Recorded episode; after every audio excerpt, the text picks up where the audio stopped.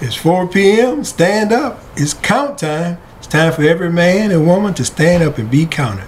I'm Brother L.D. Azobra, and I'd like to welcome you to another edition of Count Time Podcast. Today, we have very special guests, very special to me in more ways than you can imagine. This young man I met many, many years ago, and over the years, we have fostered a great relationship uh, he's my confidant. He'll get a chance to share his story today. And I've been waiting for this for quite some time myself. I got here former LSU professor, Dr. Thomas Durant. Welcome to Count Time, Doc. Thank you. I was about to say Lyman, but uh, your transition name is uh, LD Azobra. That's right. Thank you, brother LD Azobra. And you have And I have a, a special name too, other than my plantation name, which was Thomas James Durant Jr. And that name is Kwame O'Reilly Diakwa. Now, I, I need to explain that to you. In the country of Ghana, they have a special name, and according to the day of the week that I was born on. So for me, my first name would be Kwame. Kwame. I was born on a Tuesday. And O'Reilly was given to me by a family in Kampala, Uganda. And they said I looked like the Motoro people. And the Motoro people represent a, a large ethnic or tribal group in Uganda. And I asked them, well, Lord, what does O'Reilly mean? And they said O'Reilly means the rainbow, the strength, the brilliancy, and the color the rainbow. Hmm, that's beautiful. Now, Diakwa was the chief of a village in Ghana. And we visited there in 1995, and he gave me the name of Diakwa. The chief did? Yeah. Chief of the I, village- official. The chief of the village gave you his uh, name. Yes. And that's an honor name of their ancestors of the village of Diakwa. So I found a, a, a new self revelation in Ghana. I Had to go all the way to Ghana to really find out who I was from an African perspective. From an American perspective, my name is just an identity as part of my family. But in Ghana, your name is your identity that reflects part of your culture and your personality. So, what people see in you and your talents and gifts that you have becomes an expression of who you are. And this is how they come up with your name. So, I'm, I'm, I'm proud to say, uh, Brother LD Azobra, I, I know your name means light.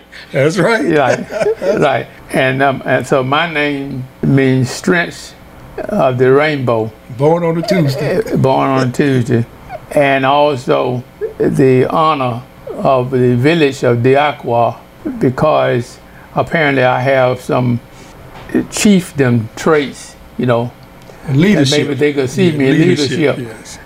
and Diakwa. So you ask people, well, who am I? Who do you say you are?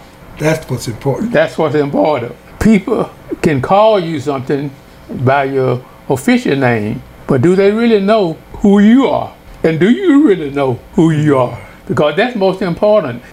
My mother got to the fifth grade, my father got to the tenth grade, which was as far as they were going at the time. So he was was really a high school graduate, which was rare at the time. But they wanted their children to be educated because they thought that education sort of was the key to success. God first, education second, and hard work third.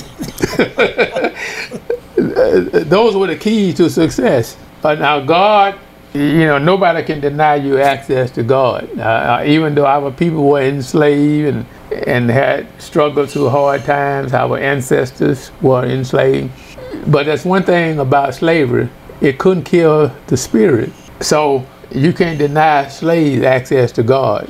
That was a good thing. We always had access to God. Education, we didn't have as much access to it. Okay, but High but, but, but coming in a, coming in an environment where your mother, your daddy, uh, they went as far as they can go in school. Your grandparents, they was all farmers. So what inspired you to say, I want to be?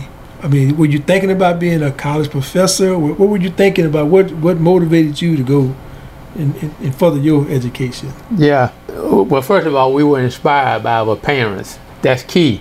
If you do not have parents who can nurture and inspire and teach their children, you're lost before you get out into the, the real world. And so we were blessed to have parents who looked out for the welfare of their children.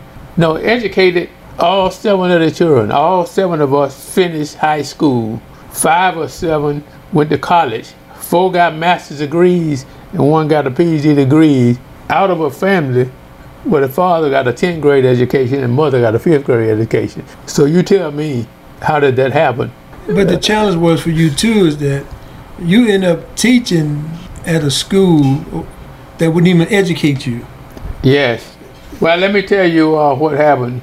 Our parents believed so much in education that they felt that that that was our way out and way up. But education is, is not the first priority. As I mentioned, uh, God was number one.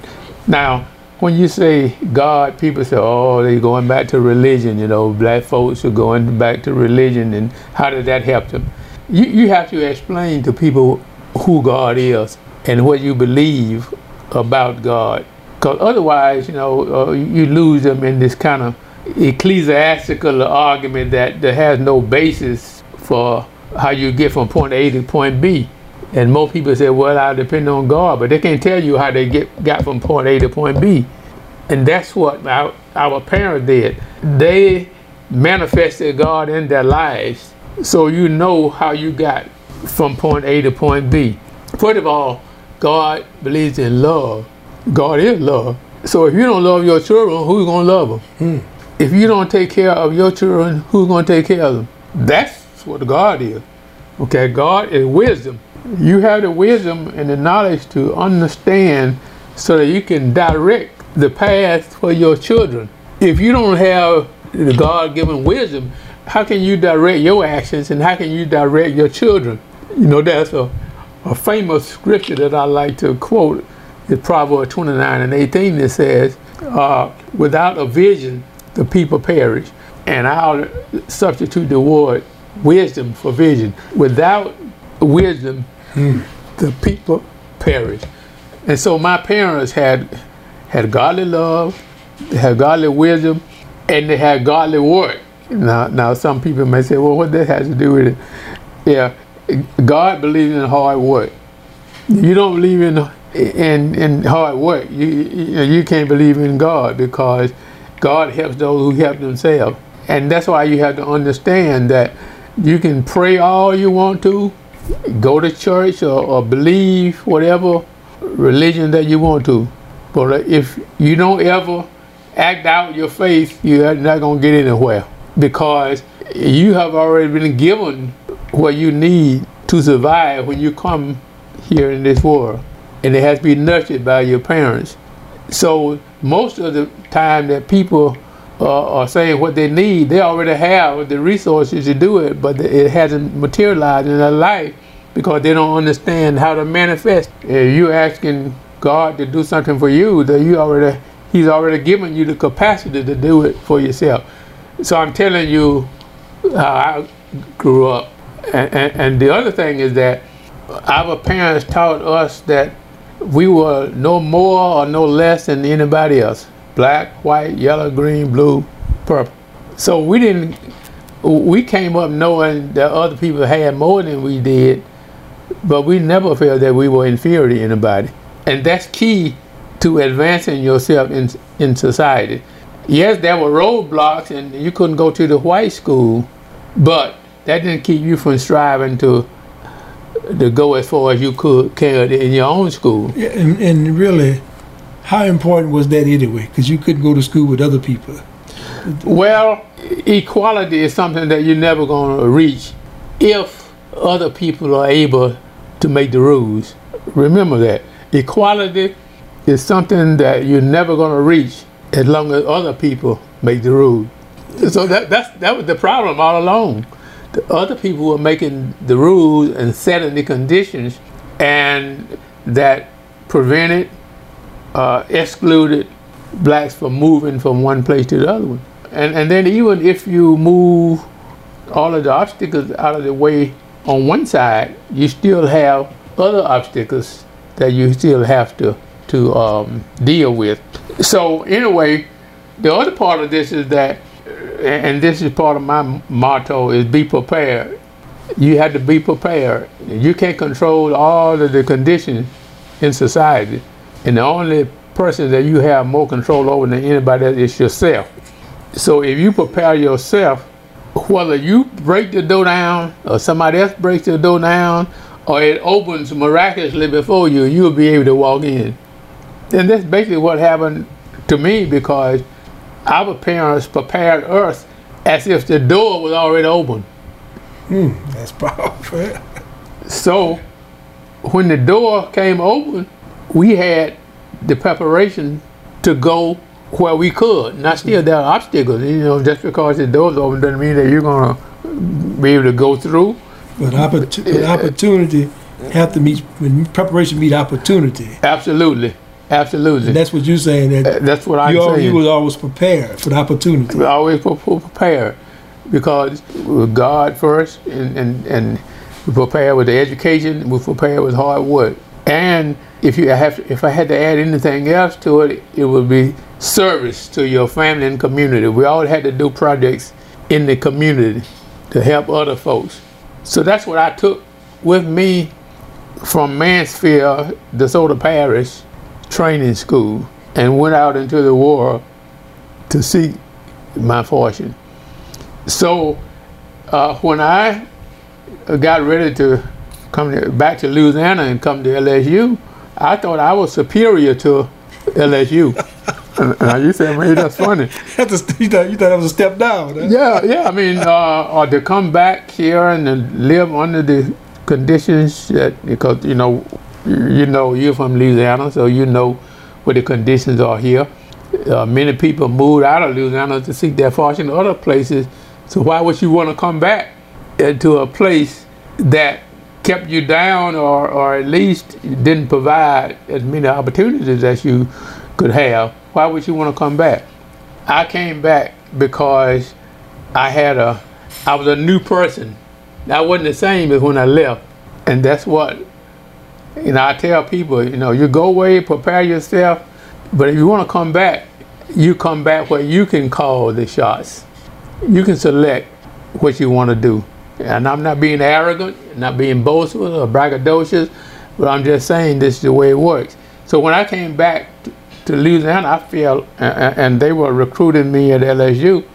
I felt like I was superior to anybody there No. B- because I had not only equipped myself, but I had done it in such a way, in spite of all of the obstacles that could have prevented me from doing it. that your state Yeah, so, I, and, so I'm, community put in your way.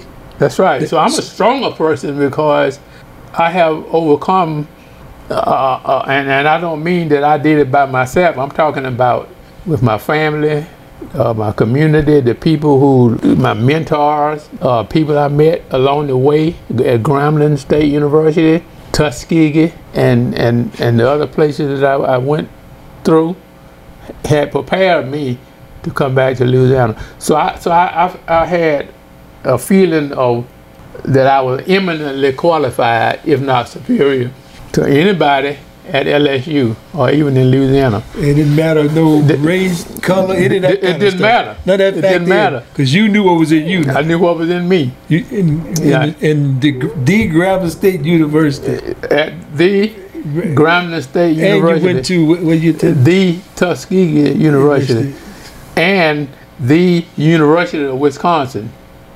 So that was the first opportunity to go to a majority white school out of the South Look, and come look. back to Louisiana. Doc, let's let's go back since you're talking about this situation. You end up being a professor at LSU, but there's a backstory to how you end up at LSU. But also, when you got ready to go to college, you could not attend LSU at that time, right? That's correct. So LS, what? So tell tell a story. What happened? How you end up somewhere? Where did you end up going to school at? Yeah. Well, you know, I, I grew up in a small town called Mansfield, Louisiana, in northwest Louisiana, Uh, DeSoto Parish is a rural parish. I grew up on a, I was, I was born on a farm in the rural hinterlands of DeSoto. And when I was uh, about two or three years old, we moved to the town of Mansfield, which is a small town. They had about two or three thousand people. Maybe uh, half of those were black people. I grew up on the east side of Mansfield, which is called the colored community at that time. And the white folks lived on the west side, the black folks lived on the east side. A railroad track ran, ran right down through the center of town. So Mansfield was segregated in terms of all of the major institutions, you know, schools, um, jobs, uh, everything was segregated. But, you know, the people tend to get along pretty well because they recognize the, the laws and the informal customs of that area. In other words, as long as you stay in your place. As long as you stay in your place, yeah, you know, you didn't have too much problem. And and so uh, I grew up in a family, uh, and my at the time we there were only five of us, um, four girls, and I was the first boy to be born. I was born April 9, 1941. Yeah, and and so you can know what life was like 1941. in 1941. And when I got school age, which was 1947, I went to the DeSoto Parish Training School, which was right uh, across the street from my house. Now that was not by accident. Your, your, your, your family purchased a house, Um, My family built a house built a house. right across the streets from the school because uh, they wanted their children to have access to a school, even though it was segregated. But they wanted their children to have uh, access to a school. So I don't I don't know what busing is like because I never was bused because my parents thought of that. They built their house right across the street from the school, and that that cut out the need for any busing. No transportation at all. I, we, we didn't need to be bused. All of the 12 years that I attended the DeSoto Parish Training School, I never rode a bus. So that, that school was from 1 to 12, you said. It was from 1 to 12, 1 to, to 8th grade on one side of the campus, and 9 to 12 on the other side of campus, but all on the same physical location. All of, of the children in my family attended the DeSoto Parish Training School uh, from 600 Howard Street, right? Could walk to school every day, the same school. And, and as I said, that was not by accident. It was done. It was by purpose because But how big was the school? How many, how many children attended the school that you attended? uh, the DeSoto Parish Training School wa- was uh, had about four or five hundred students. It was the largest school in the DeSoto Parish, and they bused students from the rural areas into the DeSoto Parish in the high school. There there was only one high school in the DeSoto Parish, and that was the DeSoto Parish Training School for blacks. They had Mansfield High School for whites. So, and and that was similar to all the other parishes in Louisiana. They only had one high school for black, and before that, they didn't have any high school for black. Uh, schools were started in the churches, and they had private schools.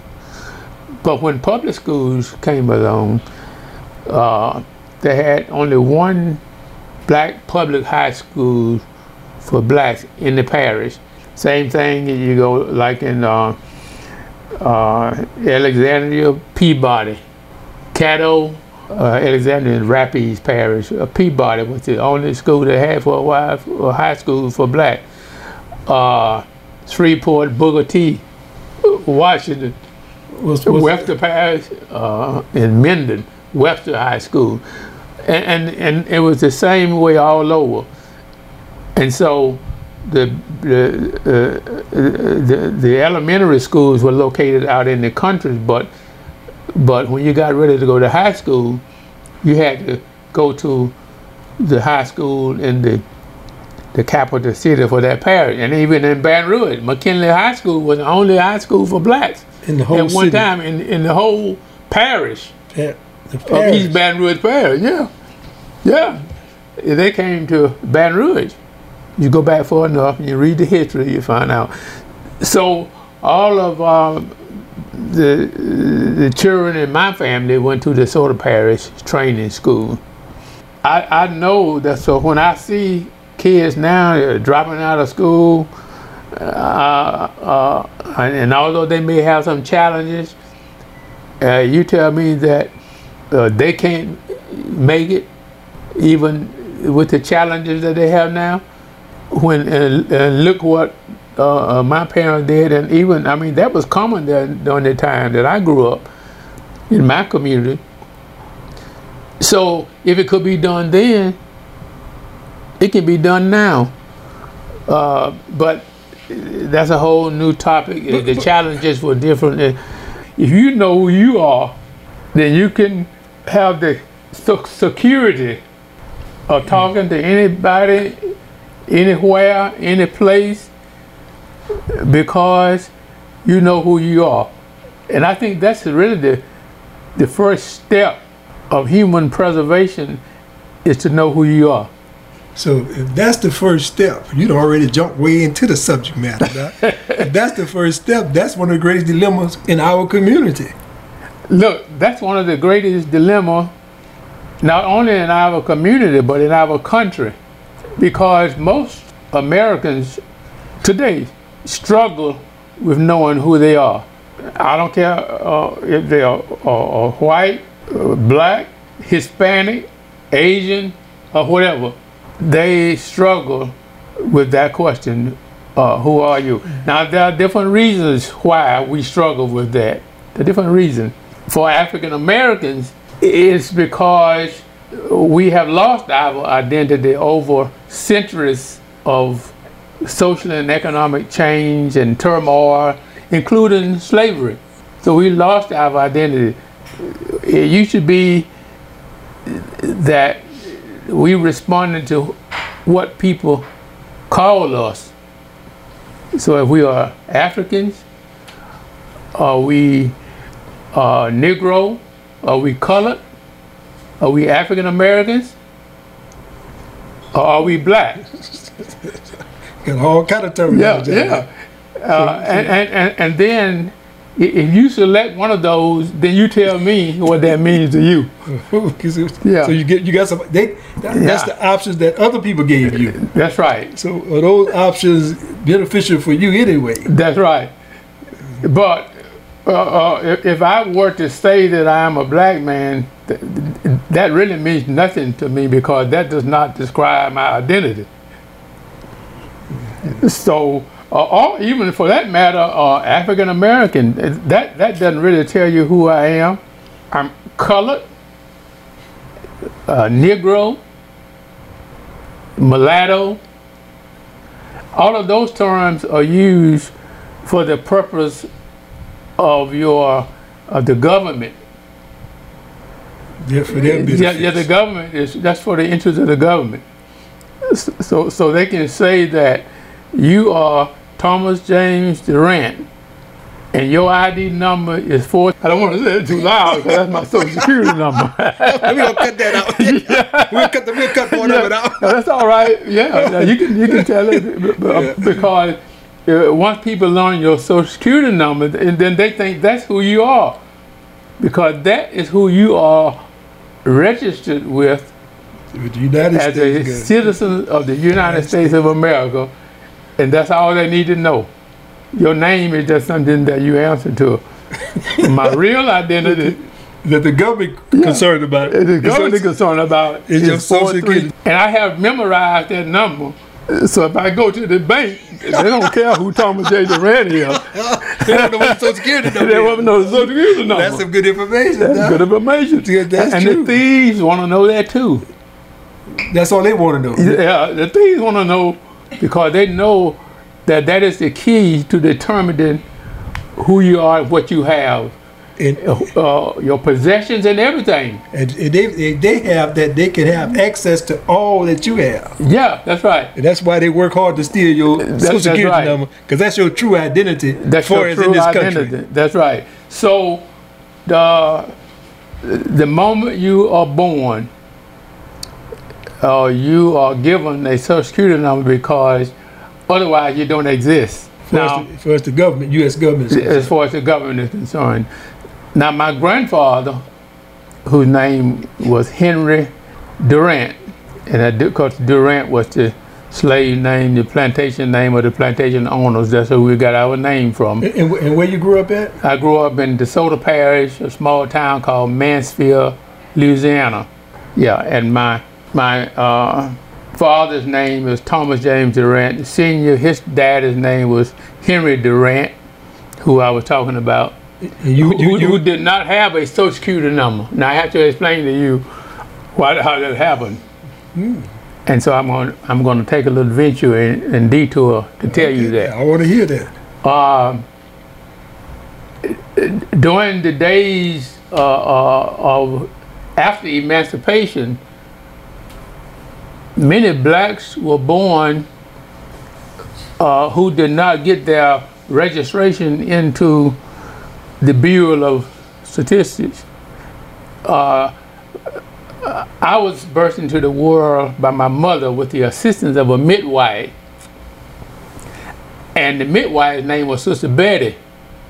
And Sister Betty was responsible for getting your birth records to the, the I call it the Social Security office, whatever you call it. The violent social.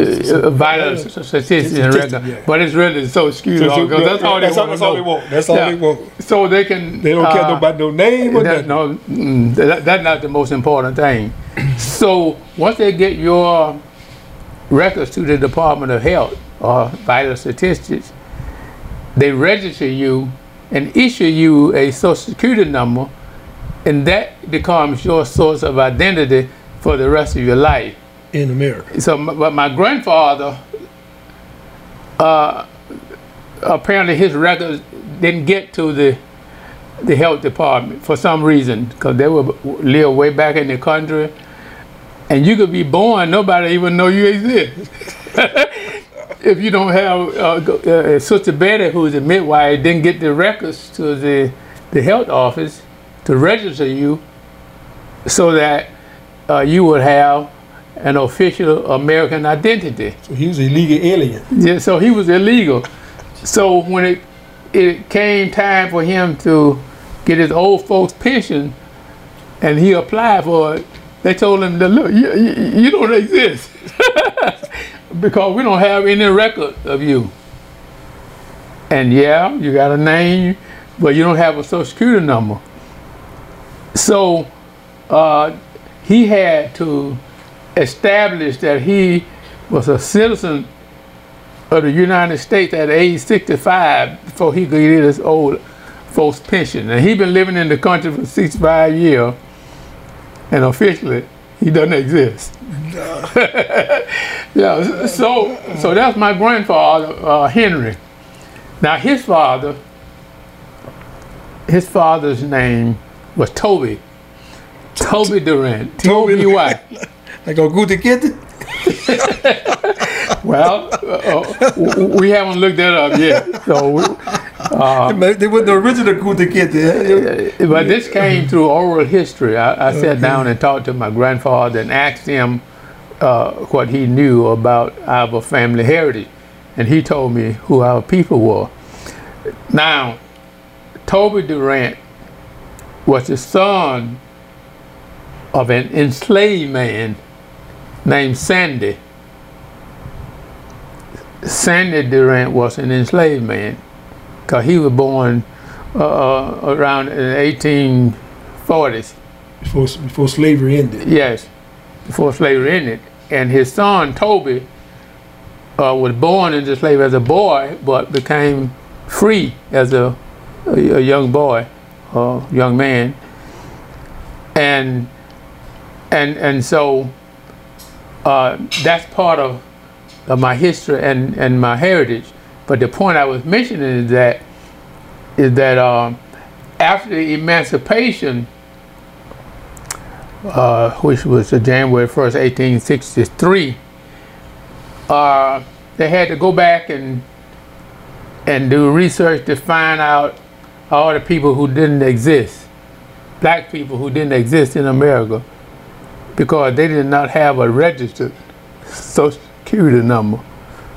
Now this is after uh, enslavement, uh, after January 4th, 1863 was the official date that blacks were freed by the 13th Amendment to the Constitution.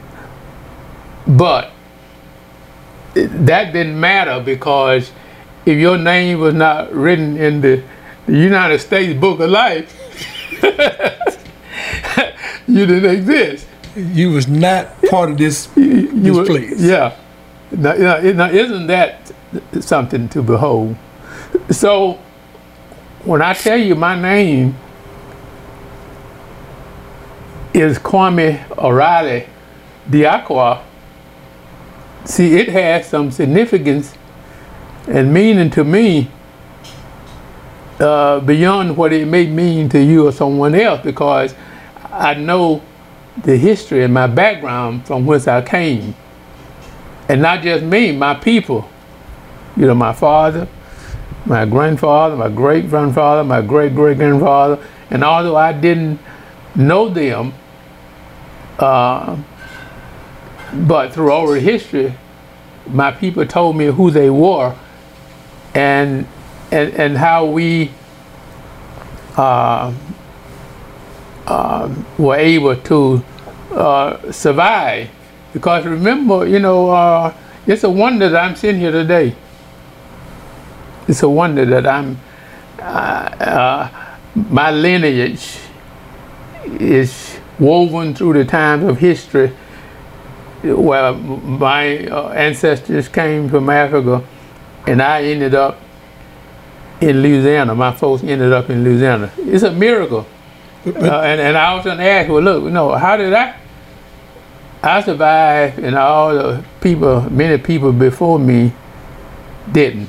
They're dead and gone, and and and their ancestral history was cut off because of some tragedy or disaster, or even uh, uh, they were just murdered at the hands of of white folks either as an enslaved person or uh, in the war, because you know black folks fought in all of the wars in the history of the this country and and and and even probably even the world.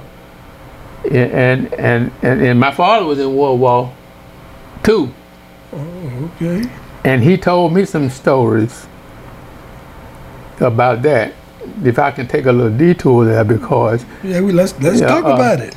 uh, my father uh, was a at one time was a log cutter, and he was cutting logs out in the rural DeSoto Parish uh, with a white boss and another white logger. And he discovered that the white logger was making 50 cents a day. Now that doesn't seem like a lot of money, but during those times, it was a lot of money. Or uh, uh, uh, 50 cents a, day was considered to be, uh, that's said minimum wages. And that was about the That 1930s. was, that, was, that was the 1930s. And but my father was only making 25 cents a day, so he, he was making the other folk making half half the amount. amount that his white counterpart was making, and he was doing the same work, or maybe even more. He getting 25 cents a day. So my father went to the boss man and said, "Look, I want the same wages." Now we're talking about it in 1930 in DeSoto Parish. in DeSoto Parish, Louisiana. Before Black Lives Matter, and, and and and really the civil, the modern civil rights movement. My father had the audacity to go to his boss and ask for equal wages. And I think his boss was kind of startled that he would even have the audacity to ask. And, and so he refused to grant my father uh, equal wages.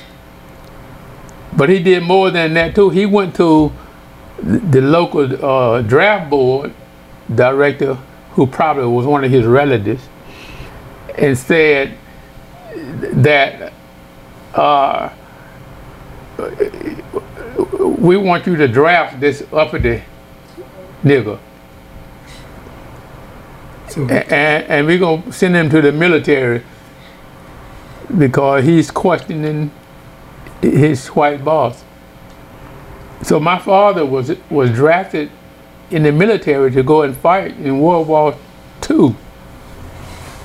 Uh, when he was in his uh, mid 30s, had four children. He was a farmer, all of which would have exempted him from going to fight in the military because at that time, if you were a farmer, if you were married, and if you had a family uh, with children, uh, you would be exempted except for under dire emergencies. So my father was, you know, in, in a, uh, a, a, a, classification that exempted him from the military, but because he was an uppity man and had the audacity to ask for the same salary as his white counterpart, he was drafted into the military. Now, uh, that had an impact on me because when my father went into the military, my mother was pregnant with me. So I, I almost missed being here mm. because uh, a few days uh, or maybe months here or there, then I would not have been conceived. You see, if he had gone to the military earlier. And how much time did he serve in the military in World War uh, II? He served three and a half years he in the military. His, he had to leave his family. He had to leave his family and go to uh, military base and, and train. I think they they shipped them out from Seattle, Washington. That's what he. Uh, uh, they rode by train from some place based in the south. I've forgotten the name of it. Up to Seattle, Washington by train, and they were shipped out from Seattle, Washington across the Pacific uh, to what they were going to be fighting in the war, which was on the Philippine island. See, the, see, the World War II was fought on a lot of different places. And one place is that they had war going on within the Philippines. Uh, the Philippines were sort of an ally to the U.S., but the Japanese were contesting the Philippines for control over it. So my father was sent to the Philippines. Now, on the way on the ship uh, uh, across the Pacific, en route to the Philippines, they had to pass Pearl Harbor. Now this was August uh, uh, 8th, 1941, uh, I think it was. The day after Pearl Harbor. The day after the bombing of Pearl Harbor. The day after the bombing of Pearl Harbor. So when they passed Pearl Harbor on the ship, it was, it was at the place they were supposed to stop, it was all up in smoke and flame. And so they waved them on, so you know, don't stop. There's nothing to stop here because Pearl Harbor has been destroyed. The Japanese bombers have, have bombed it. So I uh, see, my father told me this now. So they waved them on to the Philippines, and he didn't stop. He, he said he saw ships torn up in the in the harbor, the smoking and fire burning, you know, from the, the island, and, and, and it, was just a, a, a bloody mess.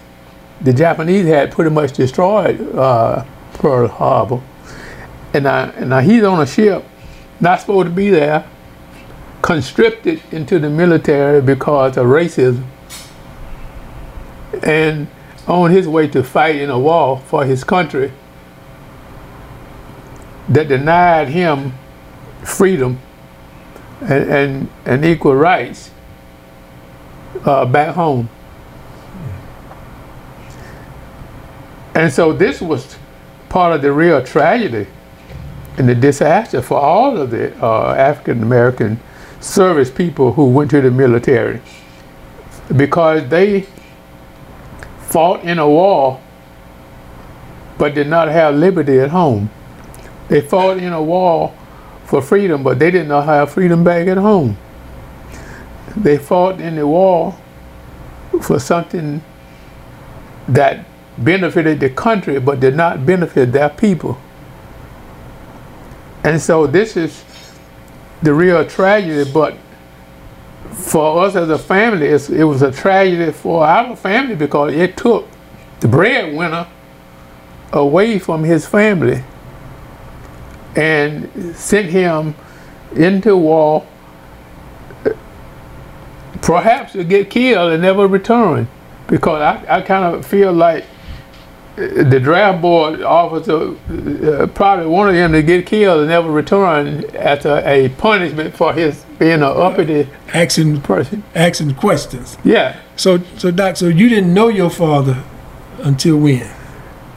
I didn't know him until he got back from the service, and and and, and now I'll tell you what happened. He, he went to the military. He, he fought behind the lines, and they had a camp in the Philippine jungle. They had two major battles in, in the in the Philippines, and I learned later that uh, America lost both of those battles in the Philippines. So they lost the battle, but they won the whole war. But the Japanese had had had beaten the Americans in the Philippines, where my father was. But my father was able to survive at the base where he was, he was in the food supply and, and material supply line, getting supply to the front line to the soldiers. That's where he was. So he was spared the brunt of the fighting, but at the same time, he had to survive the Japanese airplanes that raided the camp.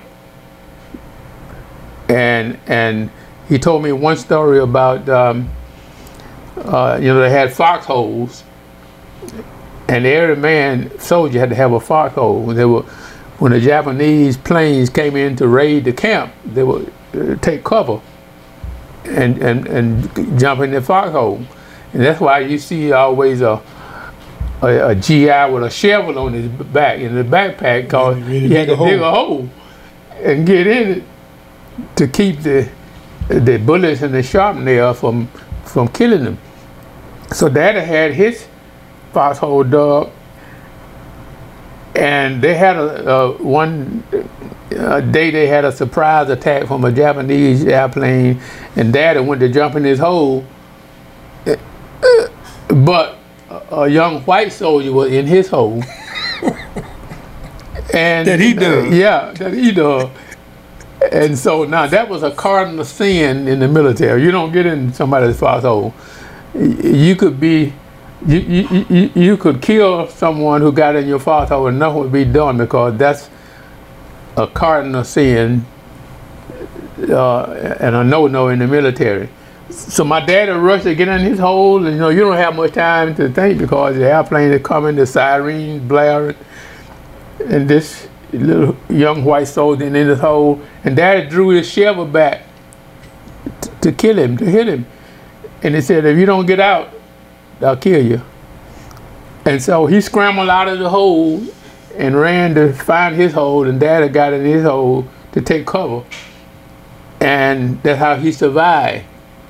Otherwise, you know, he could have been killed. And he never would have had a chance to see his family again, his son, which hadn't been born, which was me. And of course, I wouldn't have had a chance to see him and, and to have shared this story. Yeah, and, and, to share this story. And and here he is over there under these circumstances fighting. N- Now, to make a long story short, I won't tell you all the details, but he told me a lot of other stories about his experience over there as a, a young black soldier. Uh, and we can maybe talk about this at another time. But fortunately for him, uh, he was able to escape death when he was sent to the army probably to die by his local draft board. At the age able- of 30 at something. the age of, of 30 something. Because uh, he was married he got married at 25 and so he was sent in the military maybe about Uh, five or ten years after he was married because he had a young family at that time so he had children and he was able to make it back safely without getting killed he did not have to kill anyone and he did not get killed. Now, ain't that a miracle? You're sent to kill, but your life was spared and you didn't have to kill anybody while you were in the military. Now, that's a story to behold. But at the same time, come back to your own country and risks, have a greater risk of being killed over here. if you get out of line, see? Isn't that ironic? They, when he got back here, the treatment was exactly the same when he left. Yeah. You, you don't. You still don't have any rights. Or, Yeah, it was the same because so. uh, he got back and. uh, I think it was 44. Napkin.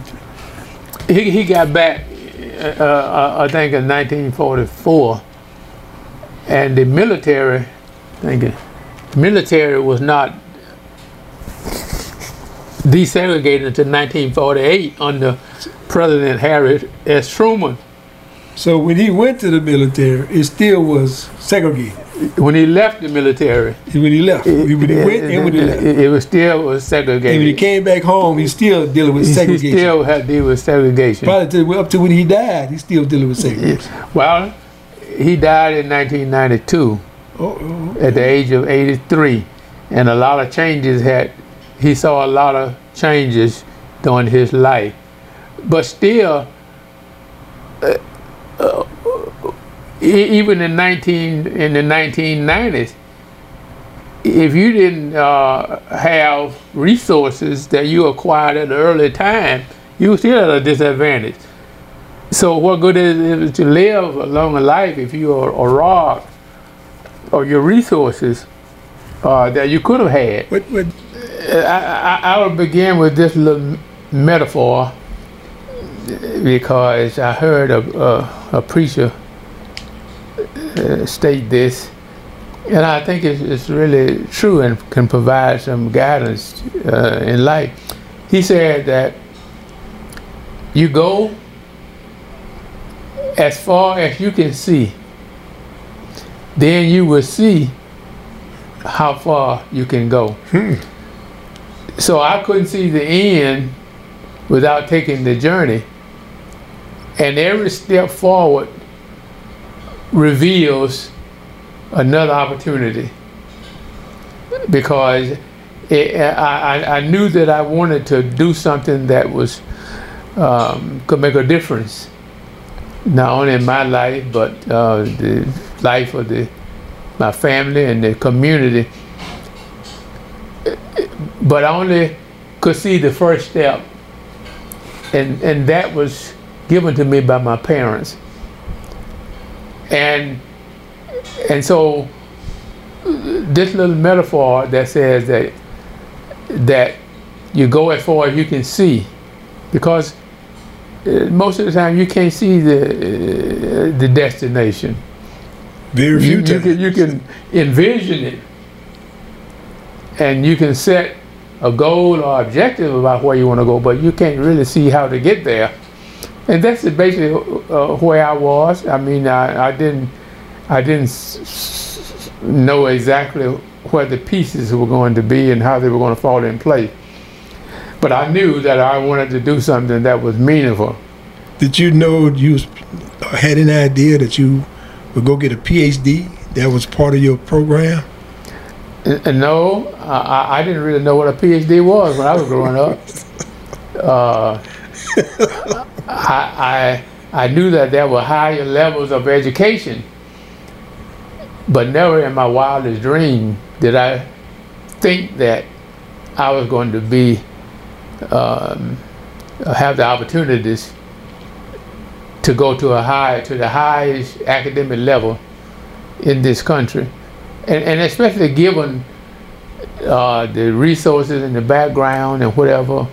Uh, I didn't have everything given to me on a, a silver platter with a silver spoon in my mouth. I had hardworking parents who who they took care of the basic necessities for me and my, and the rest of our family. And they believed that where there was a will, that was a way. And, and, and they believed that if they worked hard and they provided nourishment for their children, that they could be successful. But they didn't know how it's going to come about. And I didn't either. So when I left home at age 18, I was admitted to Grambling State University. Which, And that which- was the first leg of my journey outside of Mansfield. Uh, but because Man, Manfield's in North Louisiana, Mansfield is Grambling- in northwest Louisiana, and Grambling is in Grambling. and Grambling is in north central Louisiana. Okay. So I grew up in the small town of Mansfield, which was about 120 miles from Grambling. Did you had you ever visit Grambling before? I had been in the vicinity. Yes, I had ridden in that area. We took a trip up there, but I had really had not really toured the university in a way where I could become familiar with it. So I had heard about it, and I knew people who had attended there. But 120 miles away could be just like in a foreign country if you never have been there Okay. and and so uh, I was so happy when I was admitted, and, and and which meant that I had the opportunity to go further than just getting the high school education, and so I uh, in in high school I, I was not. Uh, at the top of the list as far as being the smartest in, the, in my class. I was probably ranked down out of 100 students, I was ranked probably about about uh, 20th. Well, you, well, You know, was ranked. Yeah, at least I was ranked. Yeah, you was ranked. And I had a 2.9 grade point average on a 4.0 scale. Pretty good. So uh, I went into Grambling thinking that I could um, achieve uh, a bachelor's degree in animal science because that was one of my strongest subjects um, in agriculture. And I made good grades in agriculture, but some of the other grades wasn't too hot, like chemistry okay. and math and algebra and and and um, um, geometry and all of that. I never was good in that, but I was um, study hard and I learned enough to pass those courses. But I, I excel in the sciences, agricultural sciences and the biological sciences. So that's where I decided to to to um, to major in. However, toward the end of my tenure at Grambling State University, I decided that I wanted to be um, a war traveler and a humanitarian. So I joined the United States Peace Corps. So coming out of Grambling, you joined the United. Yes, after I had struggled to get my degree, completed my degree, and graduated, I decided to join the United States Peace Corps. And some people, even in my own family, asked, well, look, why do you want to get a degree and then go off and work for free. for free. Now, I don't know what other people may think about this, but I looked at at um, knowledge and freedom as being something that you can't really buy, and that uh, and that you have to learn the essence of it before you can really enjoy it. And so I could have gone to graduate school or got a job, but I believe that I needed to uh, serve humanity first. And where did you go serve in the Peace Corps? And and since I was able to get around serving in the military, which I, I will be frank, I wasn't all that keen about. I would have gone if I were called, but since I was not called, I was in school, and and I was able to complete my education. I wanted to serve my country in a more humanitarian way, while at the same time exploring the world. I always had a fascination with exploring the world. I believe that that the world was bigger than my own little small community of Mansfield, yeah. or Louisiana or even the the United States. I had read about other countries and I wanted to go out and explore and at the same time provide humanitarian service to the world. And I had had had heard about and read a little bit about Africa and I thought about going there but the place that I had really set my goal on going was uh, Thailand. Thailand. Thailand, an, an Asian country. And the reason I had uh, was interested in Thailand is that I had a course in economic geography, and it de- dealt with world history. And I read about Thailand and the people and the culture of Thailand, and I thought this would be a fascinating place to go to learn about a culture completely different from my own, where I would have to learn the language and the people and the culture. And I wanted to go to a country that was totally different from the United States, from where I was raised, because I thought I could learn and benefit from knowledge of other cultures rather than just learning about my own culture and I have to acknowledge that I didn't know everything about the United States, although I had taken some trips and some tours in the United States. I didn't know everything about the United States. Well, how, how long you was in Thailand? Well, I didn't go to Thailand. That's oh, the interesting yeah. part about the journey. Uh, in 1963, the Peace Corps had just started about two years ago in 1961 under the administration of President uh, Kennedy, John F. Kennedy. And they didn't have any positions in Thailand available. So my next choice was to go to a country in West Africa because I thought that, well, I can visit uh, a country in Africa and find out a little bit more about the roots of African Americans. So that was my second choice. Well, they didn't have any openings in any country in Africa, West Africa, East Africa, or South Africa. And remember that this was only two years after the Peace Corps had started. And they were just beginning to open up in different countries around the world. But they had no openings at that time in in Africa. In Africa, the, particularly West Africa. And I knew that West Africa was part of the heritage of African Americans because most of the the people who were brought to America as enslaved people came from West Africa. So uh, I said, well, maybe I'll just have to forget about the Peace Corps and find another venture in life uh, that I wanted to do. But lo and behold, I got a call from the Peace Corps, director who said that we have a position in St. Lucia, the West Indies. And I said, where in the world is St. Lucia? and I come to find out that St. Lucia is a small island country in the Lesser Antilles in the Eastern Ca- Caribbean.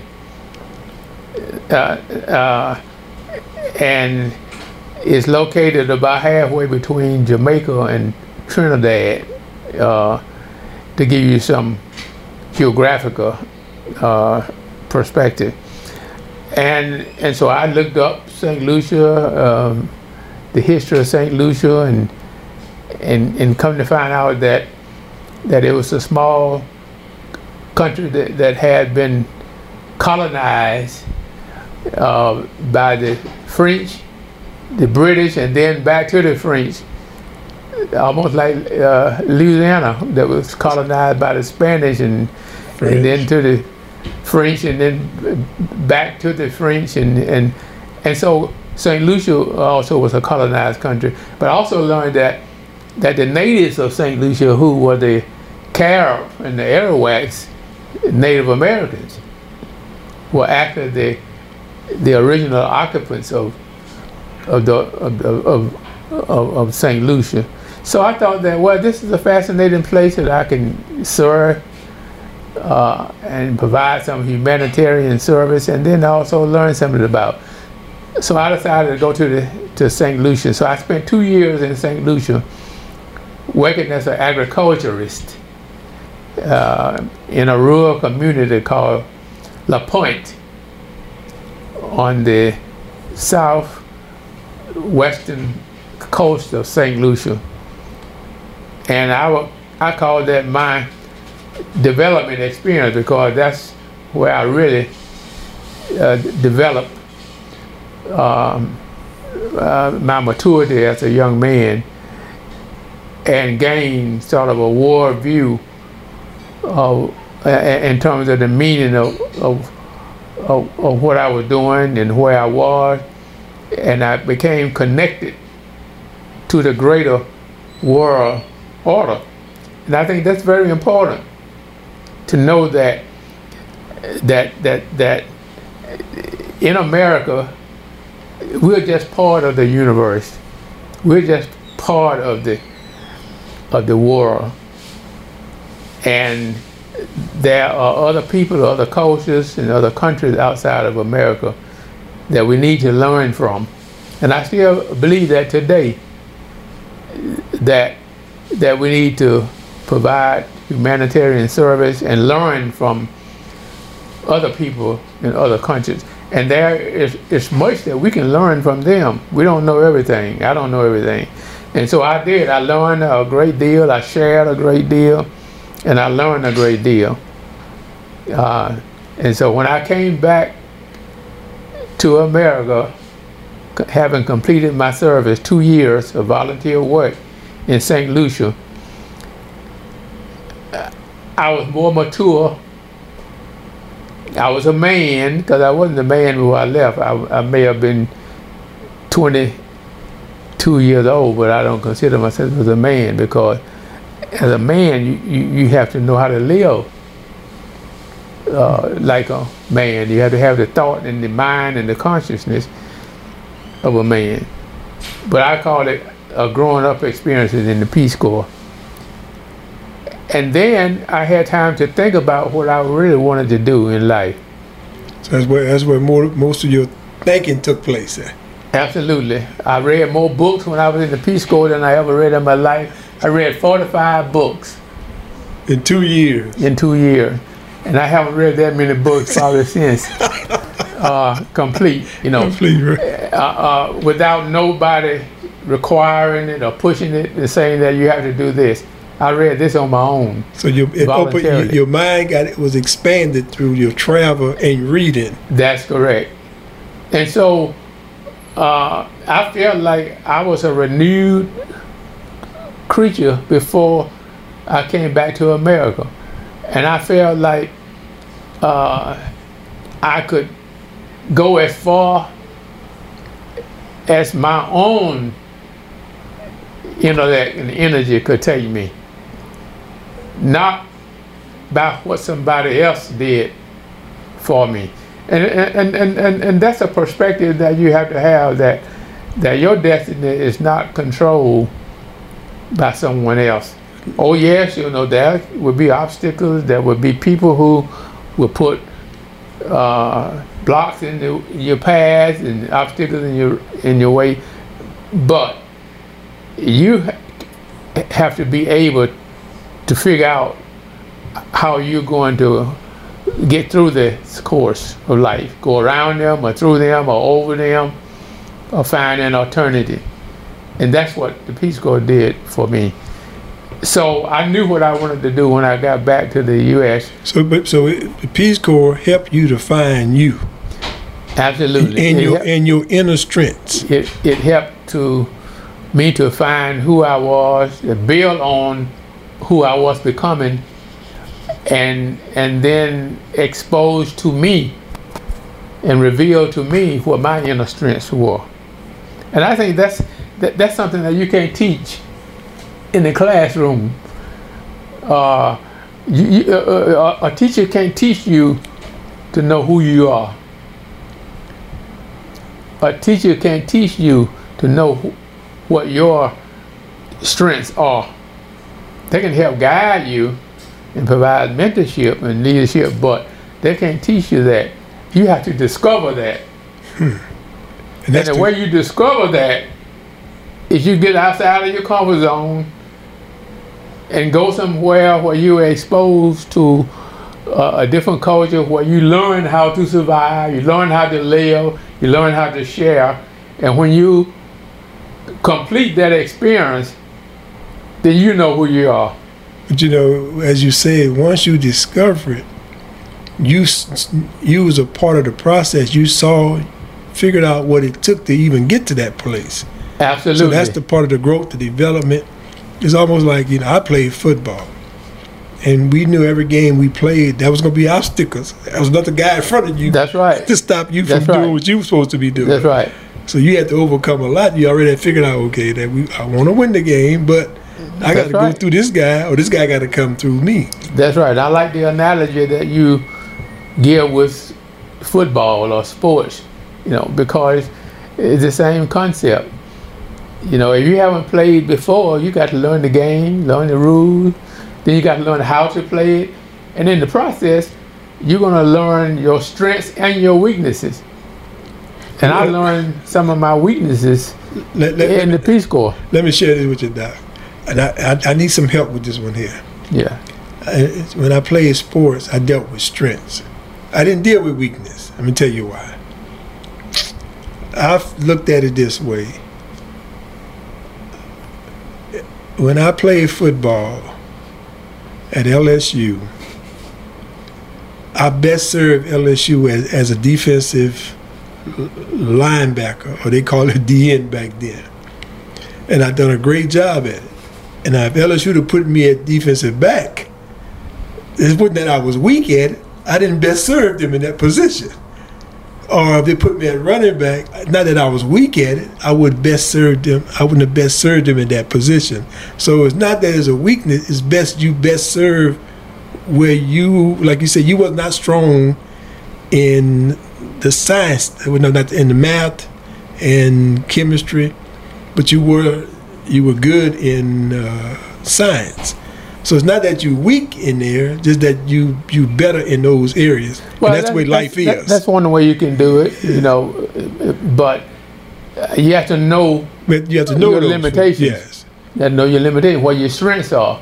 That's that's all I'm saying. When I say weakness, I don't mean that it is something that you can't do or can't overcome, but you know the areas where you have your strengths are, and and and if you know where your strengths are, would it be better to Be better, you'd be better off just Off. focus on those in that, in that Yeah, area, those yeah. areas. and that that you could probably be more successful in those areas because you have a greater interest in it, commitment in it, uh, to it, and and where you spend most of your time and energy, that's where you're going to be become the better in.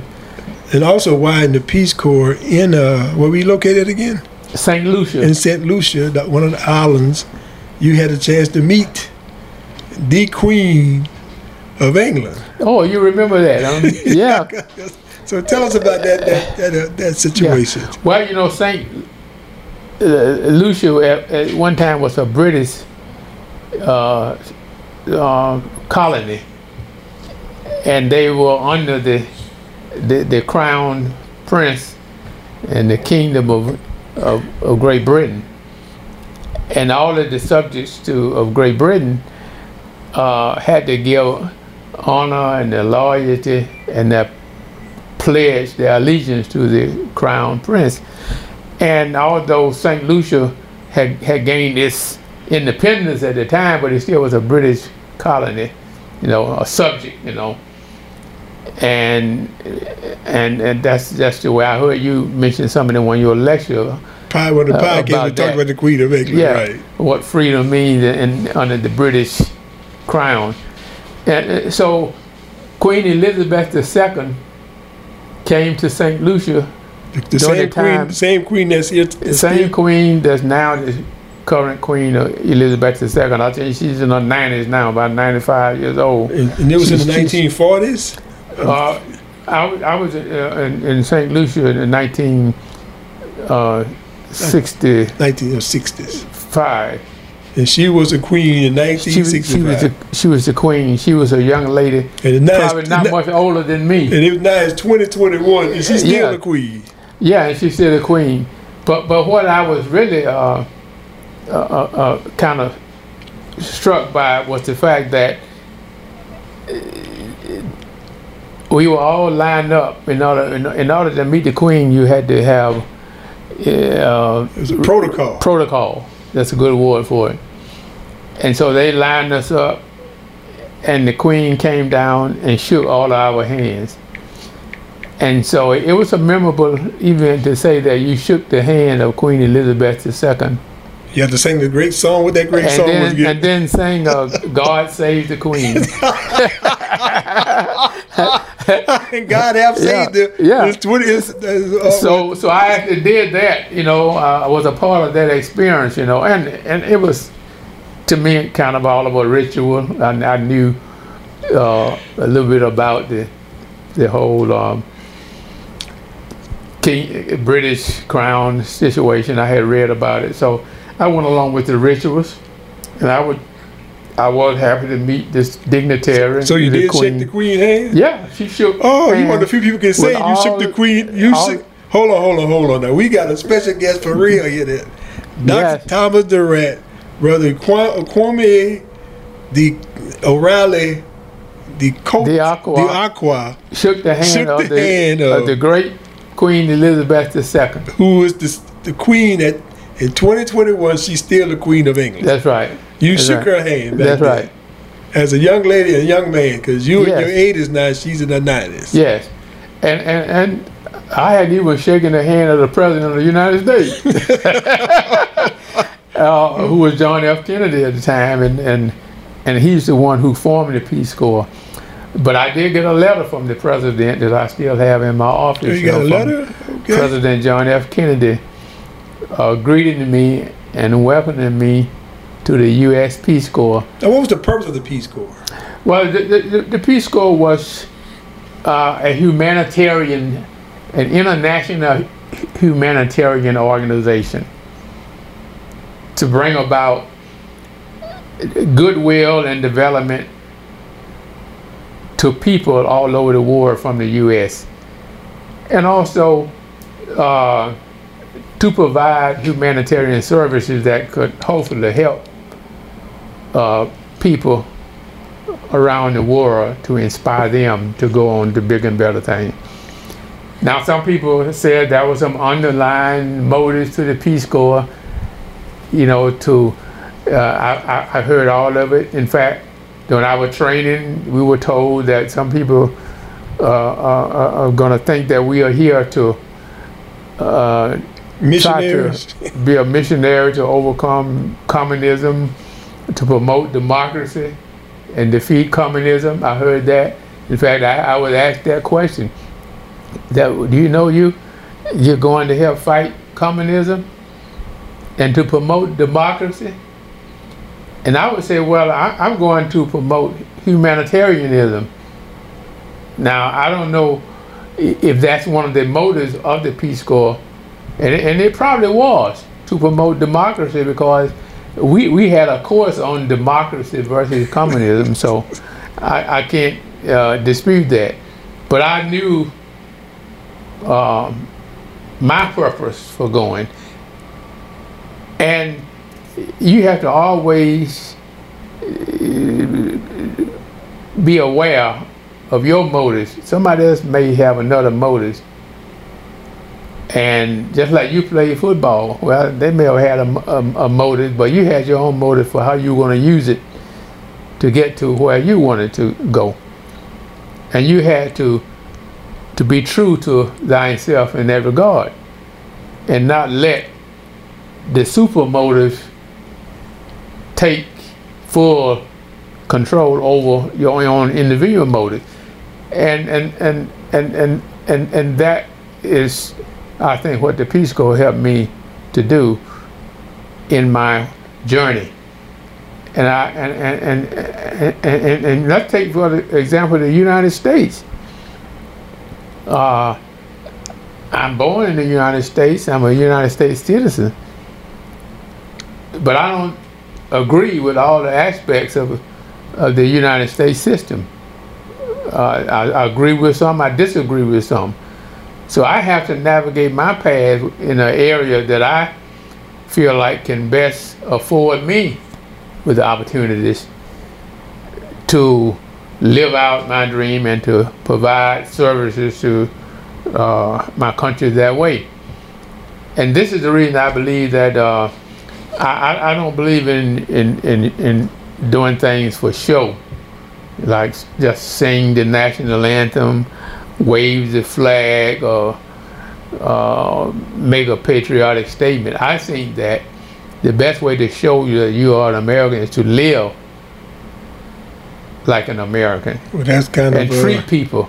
Well, that's kind like of contradictory for us as a people, Yeah, because the people who so call themselves Americans have not lived up to that. They treat us that that's correct. like we were That's really, correct. as they considered us as That's right. property or animals. So so when I uh, uh, arrived in St. Lucia, people didn't know what to expect from me there, because there, there was many more like of your. Uh, yeah, there were other Peace Corps volunteers there. no, no, not not just Peace Corps of African descent. Well, there was only one in my group. I was it, Okay, then.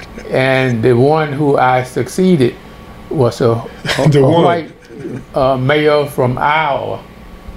His name was George, and so the uh, the people in St. Lucia, especially in the community where I worked, wanted to see who this new Peace Corps volunteer was going to be. And when they discovered that I was black, they were intrigued because they wanted to know the meaning of a, a black American. So I really had the opportunity to not only uh, educate them, but also demonstrate to them who I was and that everybody in the U.S. is not the same. So you're talking about the, the people from St. Lucia, Yes. and they're of African descent themselves, right? Yes. Okay. And, and so, in fact, one guy, after we had uh, been talking and we had a few rum and cokes, you know, that's a, a big drink over there. You know, rum, you sit out on the beach or on a coconut tree and drink rum and coke. You know, and so after we had had a few rounds of rum and coke, he was bold enough to make this statement. He said, uh, he put his arm upside beside my arm and said, "You see, we both the same color." He said, "But you a Yankee. You a black Yankee." That's what he called me. I never heard that term before. Yeah, black Yankee. I had never heard that term before. So what he was actually saying to me, and I asked him what he meant by that. He said, "Well, look, um, we are the same color, but we got different cultures. We we are the same color, but you are from a rich nation. I'm from a poor nation. We are the same color, but you are coming here to help us." And uh, uh, uh, and then he looked at me to see what I was going to make of it and what I was going to say. And and and so my comment to him was that yeah, we we are both brothers in color, but not necessarily in culture. We are maybe brothers in history, but not necessarily in terms of culture. And that all people in America are not alike. And I'm just one of those from America who happens to be an African American, same color as you, but I'm from a different subculture in America than my predecessor, George, who was from a white guy from Iowa.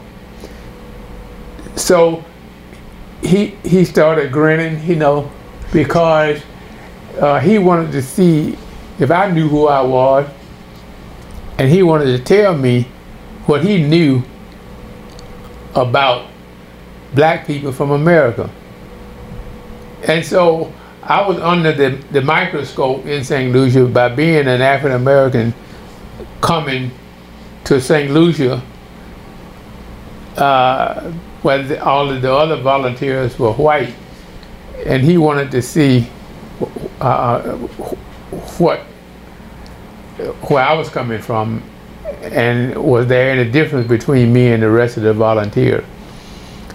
So I, I, I was able to um, uh, gain some rapport with the people because I accepted them for who they were and where they were and did not consider myself superior to them in intelligence. In fact, I gave them uh, commendations for things that they did because I could not help them unless they helped themselves. They had more knowledge of their culture and their people than I did.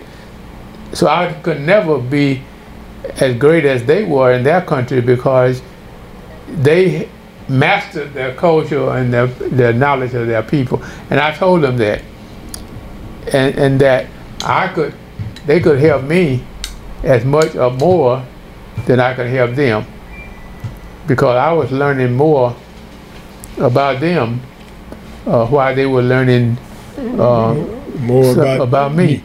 Okay. So it, it, was a more of a sharing type thing, and and I wanted to get them to thinking about this because if you think of yourself as always being dependent, well, you're already in a trap because you don't feel like you can rise to above where you are, and that someone else always going to have to lead you.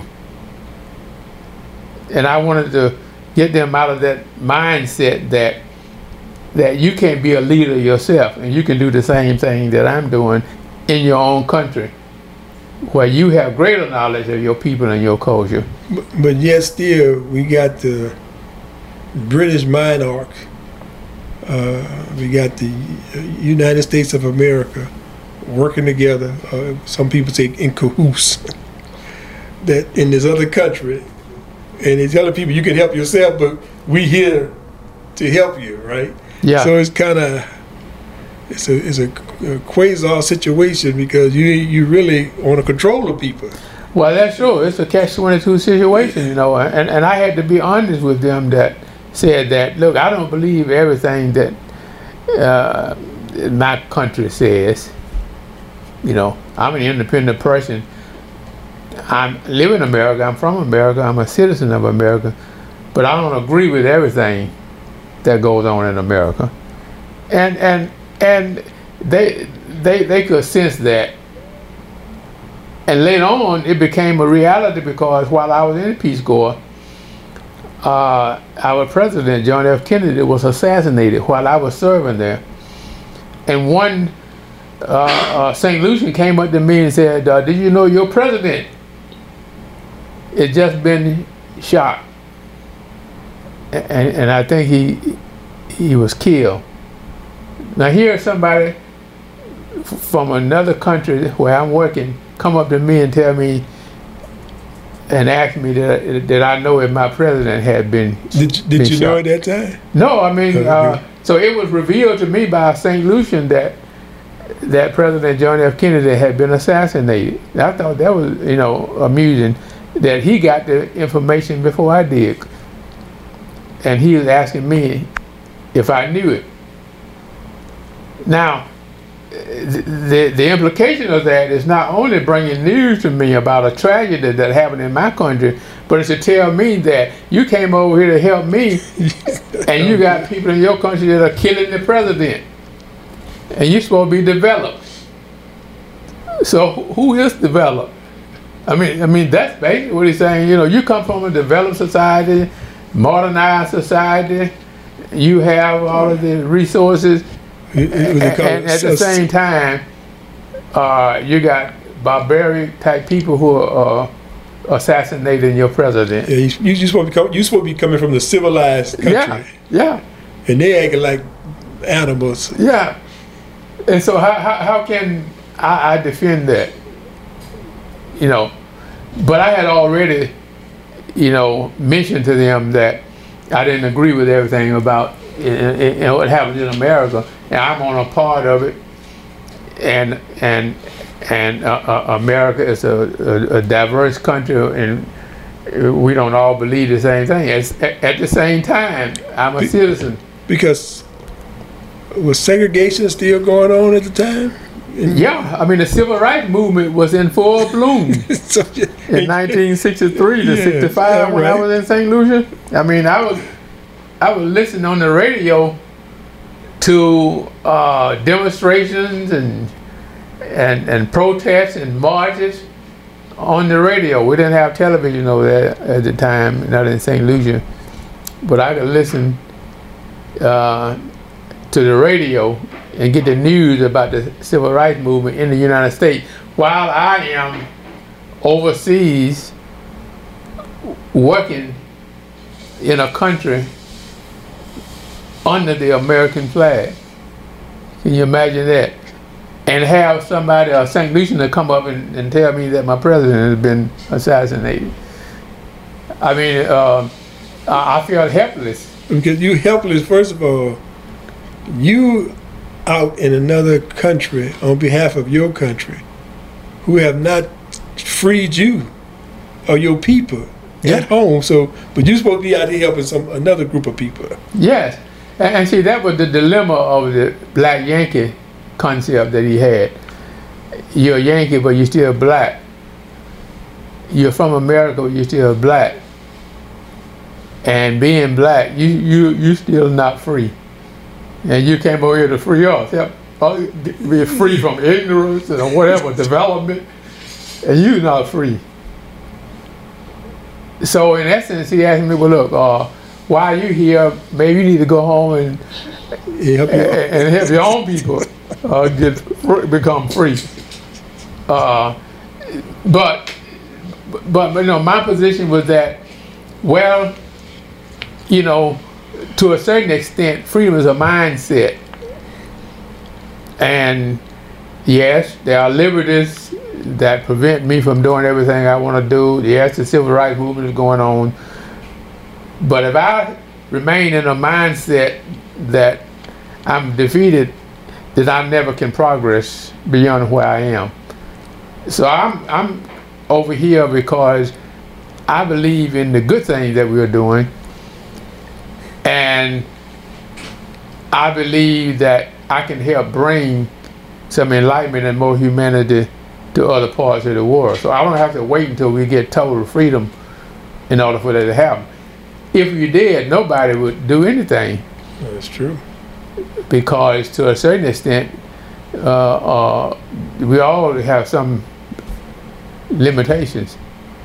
So anyway, it, it, it was uh, an experience that that was unlike any I had ever had uh, before or even since and to meet the queen was big was big back then. Yeah, yeah, it was big, but it was not the biggest thing for me. You know, I, am I'm, I'm not very impressed with uh, dignitaries and and uh, authorities, and so um, it it was a new experience.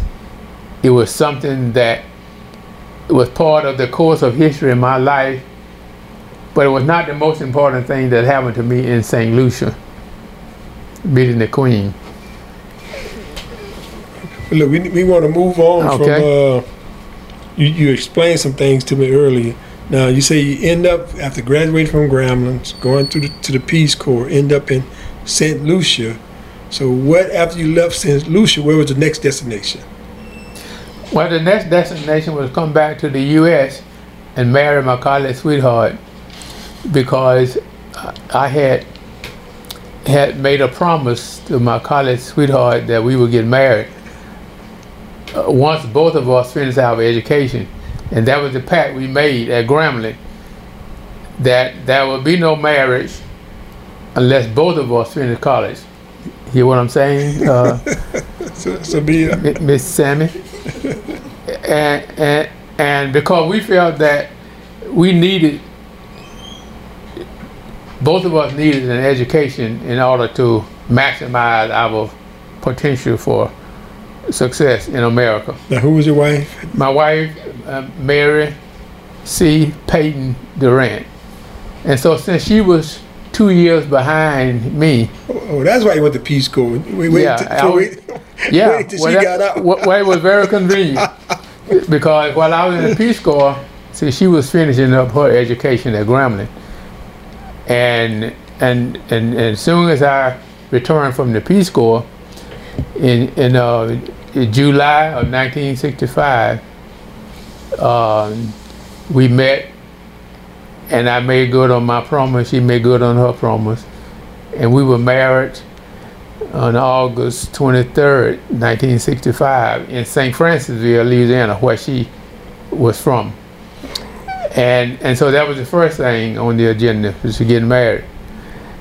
Yeah. Then the second thing on the agenda was to uh, complete, continue my education.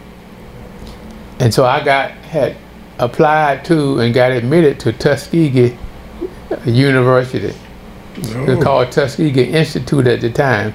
And I had read a lot about Tuskegee and the founder, uh, Booker T. Washington, and the Washington mystique, and George Washington Carver, who was um, a, a famous scientist there at Tuskegee, and the whole Tuskegee ex- experiment with syphilis, and the Tuskegee Airmen.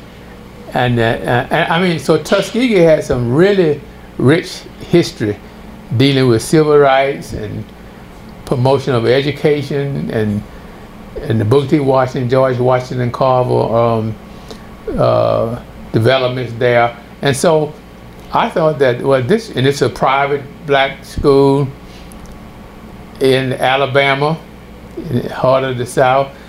Uh, George Wallace was president. I wasn't too uh, thrilled about that, but it was a place I could go and further my education. And George- so, George Washington was the governor of Alabama yeah, at the time. yeah, he was governor of Alabama at the time. So And he was a true he he was a staunch segregationist. You know, he stood in the door of the University of Alabama and said, segregation now, segregation then, segregation forever. Right. Of the infamous words that he made. And he stood in the door at the University of Alabama to block the first blacks who were admitted uh, there at the University of Alabama. And, and uh, but that's the kind of environment that was going on. So while I was at Tuskegee, uh, it was another education, educational experience in the deep south at a university surrounded by Jim Crow. Can you imagine that? That that you're surrounded by Jim Crow.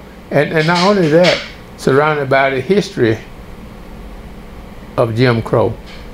And just off campus, you got people who wouldn't mind killing you for getting out of your place. You know, and there have been demonstrations around Tuskegee. And then I'd never forget that I went on a, an assignment out into um, Sumter County and Greene County, Alabama, to do uh, uh, some research on black farmers who were had been evicted from plantations in um, south central Alabama. And it was at that time that I, I came face to face with people who were sympathetic with the Klansmen and large plantation owners who had evicted blacks from the uh, uh, who were sharecroppers. They were living in tent cities, and so my assignment was to find out why they were evicted and what type of accommodations could uh, they needed uh, in order to survive. So I had to go in the heart of the Klans area to get that information, and and I was just uh, fortunate enough to make it out without being killed or uh, lynched or because you know lynching was still going on in the 60s not as prevalent as they were before but you know people black people would disappear and and so I went out there and I, I, I, I did my assignment and I didn't realize how dangerous it was until later on when they started having more demonstrations around the Tuskegee area. So you didn't realize you was in harm's harm's way. You was just doing.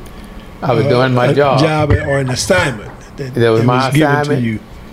And while a student, was you working on your master's degree at the time? Uh, no, I had finished my um, master's degree then.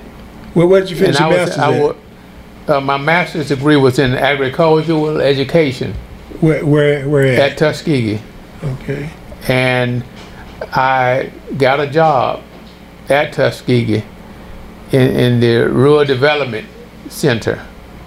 And that's why I was sent on that assignment out in the rural areas to uh, investigate the sharecropper's dilemma of being evicted from white plantation, uh, uh, uh white-owned plantation. And, and so it, it, it was my first encounter with with um, let's say a civil uh, civil rights issue that I was directly involved in, and there were marches which I participated in in, in St. Lucia. But this was an assignment where I had to really go out and and and and do the research and talk to the people. And I talked to farmers, black farmers who were evicted, and I attempted to talk to the white plantation owners who evicted them, but but they uh, uh, shunned me, uh, wouldn't have uh, um, anything to do with me, wouldn't talk to me. So you only got you only got one side of the story then. I only got one side of the story, but you can't refuse people. You can't uh, uh, make people do what they refuse to do. What, and so, what, what, so I had to show that I did, I gave them the opportunity to present their side. Or you call that good faith efforts? Yes, yes. So, but, but what was the reason that you found out? What what did the farm? Why the farmers? What was the reason the farmers gave? Good question. On good why question. they was evicted? Well, uh, the reason that the farmers gave for them being evicted was that uh, they signed a petition against the plantation owner for taking their crop acreage allotment that was provided by the U.S. Department of Agriculture. And see, the U.S. Department of Agriculture was given uh, uh, uh, allotments for what they call it cotton acreage allotment, but they call it crop subsidies. They paid that directly to the farmers. It was supposed to go directly to the farmers. But the plantation owners were keeping all of it for themselves. When the farmers protested against uh, the owners, almost like slavery, you know, uh, you know, a new form of slavery. Then in retaliation, the plantation owner evicted all of the blacks who signed the petition from the plantation. Well, they were living in houses that were owned by the plantation owners, although they had probably worked and paid for them many times over. But but they lived in in the houses on the plantation as sharecroppers. They didn't own anything. All they had was labor, which which was being exploited as a sharecropper because they were not even getting what they were working for in a lot of instances. My grandmother was a sharecropper, so she told me how they were cheated out of their out of their fair share of the crop. But she was a she was a, a sharecropper in Louisiana. In Louisiana, but it was all across the South. It was the same concept. Same yeah. concept, all across the South. In other words, they call it sharecrop. In other words, you do all the work and you share your crop with me. I ain't Yeah. gonna do nothing. yeah, That's really what I make the decisions about how we're gonna share. yeah. how we do. gonna share. we gonna- we so gonna- if I if I'm the owner and I say you made uh, two bales of cotton this year, and I know that I made ten bales, I don't have any authority and say because that is the suppression and oppression of who a sharecropper is. That is that that you have no legal authority and right to challenge your boss, and that's part of that's part of uh, uh, of the Jim Crow era. Sharecropping was. So you could not dispute your boss. A black man could dispute a white man, your boss, or, or, or, any other white person. So uh, it was a part of the of the uh, black codes that came from the slave codes that were instituted to keep blacks subjugated to whites on plantations to provide the wealth uh, or the labor which created the uh, generated the wealth for white people. That's the way it was. So now here's what happened: the people who filed a petition with the NAACP against the exploitation of the plantation owners, they were evicted immediately. They told they were they were told they had to leave the plantation immediately. They had no place to go, so they lived in tents along the highways in those counties where they were evicted. They called it tent city. Individuals who didn't sign were given one month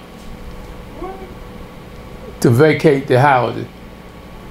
So the only concession you got for not signing the petition was one month, but you still got evicted. What a cruel lesson. What a cruel lesson.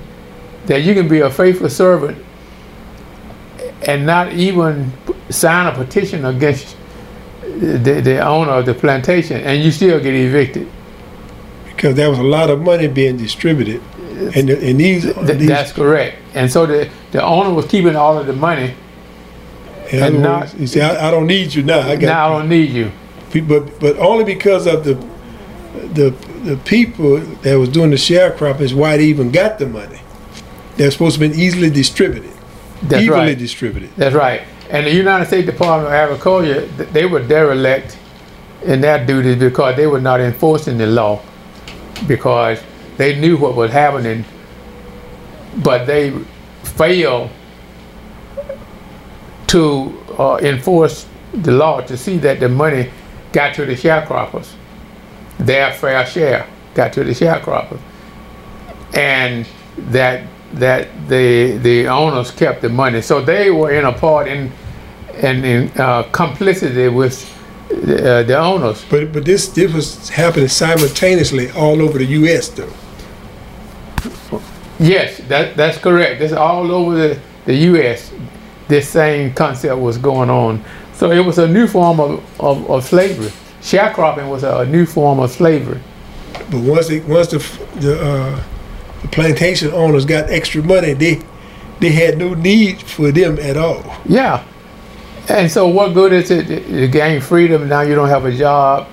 Then uh, uh, when, and I know we are going into the, uh, another area, but but when emancipation came for black people in America, particularly in the South, who lived on plantations, uh, uh, most of them had no place to go.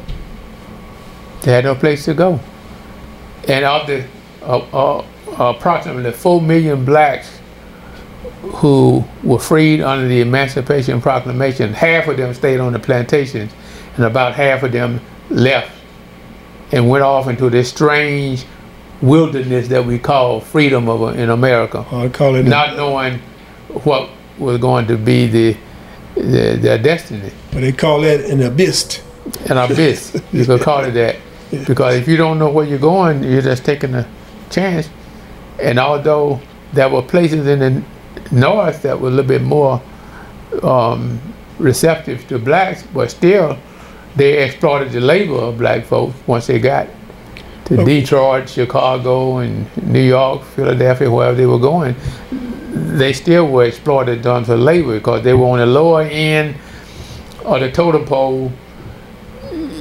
They uh, could not join union. They were afraid to join union because this was seen as being uh, anti-owners and anti-industry, and so it, they still had a plight, but they still had courage enough to leave the plantations, not knowing what was going to be the outcome. And so these were really brave people, brave people who left, and some of them left and, and they didn't move to the north. They formed communities right outside of the plantations. They have settlements now along the Mississippi River between Baton Rouge and New Orleans of settlements that were formed by freed slaves. One of them is called Freetown. Oh, okay. That was formed by free slaves who moved off the plantation was right down the road. And they started little towns and communities uh, along the River Road area. The same thing happened all over the South, but this is one that I, I know about and studied about because uh, I did some research for this book called Our Roots Run Deep, which is um, a book that I wrote for the River Road African American Museum that uh, provides education on the history of black people uh, during enslavement and after enslavement, uh, so-called after freedom. So we call it Deep. But but yeah, this all this was going on. So at Tuskegee, I had a, a, a, a direct experience of in, in uh, and knowledge in this because this was my job, and I learned uh, quite a bit about sharecropping and people. I had known about it anyway, but I mean I had a, a direct experience in learning about it from the people uh, who lived in that area. So I think that was probably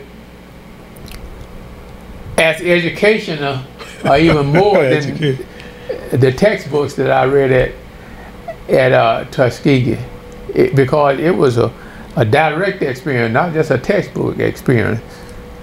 But while I was at Tuskegee, I learned. Uh, I lived with uh, Booker T. Washington's daughter-in-law in one of the houses that Booker T. Washington built. And I got a first-hand history of who Booker T. Washington was from his daughter-in-law because she married his youngest son and her name was Edith Washington Shehee. So, so what, was his son living at the time? No, um, he had passed but she was still living. She was in her late 80s, but still very, very active. And she had, uh, uh, uh, she lived in that house right across from Tuskegee uh, that Booker T. Washington helped build with his own hands. And so I, I got firsthand knowledge and information and and exposure to uh, the Booker T. Washington concept of building with your hands and and um, letting your bucket down where you are and and and and and his whole concept. And I know that some people called Booker T. Washington and Uncle Tom and said that his concept wasn't wasn't the right one for freedom for African Americans and the whole debate between Booker T. Washington and Du Bois. and and and W.B. Du Bois and all of that, and all of that is good. But but I could see uh, that what he was teaching at the time was of value to the people who were in in, in the plight that they were in. Yeah, because they didn't have no education. Yeah. So what do you do? Do you wait to get an education, or do you forge ahead to make a living for yourself and your family, so that the next generation can perhaps get an education? And and and and and, and it's been debated over the years. Uh, uh, that was that, uh, that- equality, you know, do you fight for equality or do you fight for survival? What is most basic for you? that- And yeah. Booker Washington felt that you fight for survival first, what is called economic independence, he- or collective work and experience. But You fight for that first, and you live for another day so the next generation can maybe have equality. Now, whether or not that will work for everybody, you know, that's you know an issue. Uh, and but W.B. Du Bois advocated for uh, equality with whites. He said, you know, the schools ought to be integrated. We ought to, blacks ought to have the same opportunity. But Washington felt like, at least in my lifetime, that's not going to happen. And of course, he was right. But Du Bois was also right because he was saying that if you don't ever start fighting, then you're never going to win. Okay. You're going to have a chance of winning. So somebody's going to have to make the sacrifice to start fighting first, even though the situation may look bleak. So I, think they both had legit, legitimate points. And it's almost like Malcolm X and, and Martin Luther King. They both had legitimate points. Uh, peaceful coexistence is one thing, but then you're going to have to use some uh, force to fight for your rights. So, so uh, just as Booker T. Washington and W. Du Bois both, I think, had were right. I think both Martin Luther King and Malcolm X were both right from their own perspective.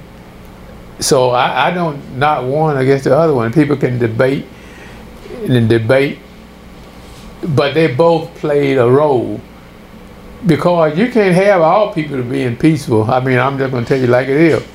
Some people are going to have to take up arms and fight, you know, uh, uh, uh, for your rights. And and if you ask me, I really, you know, thought about this, and I really think that that one of the reasons that it took so long for blacks to gain liberation is that uh, they were not violent enough. Now that may sounds like you know I'm, I'm preaching violence. Well, violence has a role. I think violence has a role. In other words, violence has a role when you stand up and fight and live and die for what you believe in. I think violence is appropriate. And and I think that that if if if black people had been more forceful, I think that it may not have taken as long to get to where we are. But a lot of more people would have died, and and some people died anyway. But, But but but but it would have been all that war because I think when you stand up for your right, people got more respect for you than when you don't. Well- and I think that, uh, and I'm not saying I, I promote one over the other, because everybody has to make their own decision. But Doc, but that goes with the, what I learned years ago. Freedom is not free. That just you know we think we got freedom, but somebody signed a paper, which they call emancipation proclamation. Yeah. Just like they signed it, they can sign it again. to- Yeah. To, remove it. Yeah. So what is what is this? You know, if you're not willing to fight for something, I learned a long time ago. Like if you, let's say if you decide somebody gonna come and start a fight with you, and if you just fold up, lay down, and you know, and you're on the ground, you kind of get that little feet are stand. You say, well, maybe they won't kick me anymore. Or maybe they'll, they'll leave me alone. But when you realize that when you get in that position, they start kicking harder. because you don't surrender, but that Sure. don't stop them from coming Sure. after you. Sure. So what I realize is that if you are in that position and you start just getting a good position where you can just get one good kick back, if you you can just get one good kick and you hit them in the right place, the one that's doing the kicking, they're gonna be moving around to make sure that you ain't gonna kick them again. They're gonna better position themselves. Yeah. Well, even if you have to die, that's the sacrifice that you have to make. You, you have to choose how you're to live, and you have to choose how you're to die. And knowing that your dying is not going to be in vain. That's what you have to look at. Your dying is not going to be in vain because if you're fighting for something that you truly believe in, Then it's worth dying. for. worth dying for. And, and and if you don't ever come to that point, you never can move further. And that's what Martin Luther King preached at the end. Yeah, If yeah you, man may- you is never not- will be able to move further because uh, you're not willing to make the necessary sacrifice for, for what you need to do to gain your ultimate freedom. So King finally said, if a man is not willing to die for something, he's not fit to live. not fit to live. And, and, and, there's a lot of um, uh, a, a, a, a truth in that statement, you know, because everybody's going to die, and but it's what you're willing to die for that determines the the, the, the strength of your character as far as fight And the true essence of determination. being. Yeah, the true essence of who you are. So, uh, uh, we can uh, debate that, and, and and and I'm sure there'll be people who have different perspectives on it, but but I I have to look at the world as I see it, and the society as I see it, and be willing to first accept the truth to myself. And then I have to be willing to fight for what I believe in because that's the only way you're going to convince people uh, that what you're saying that you believe in is you go out and fight for it.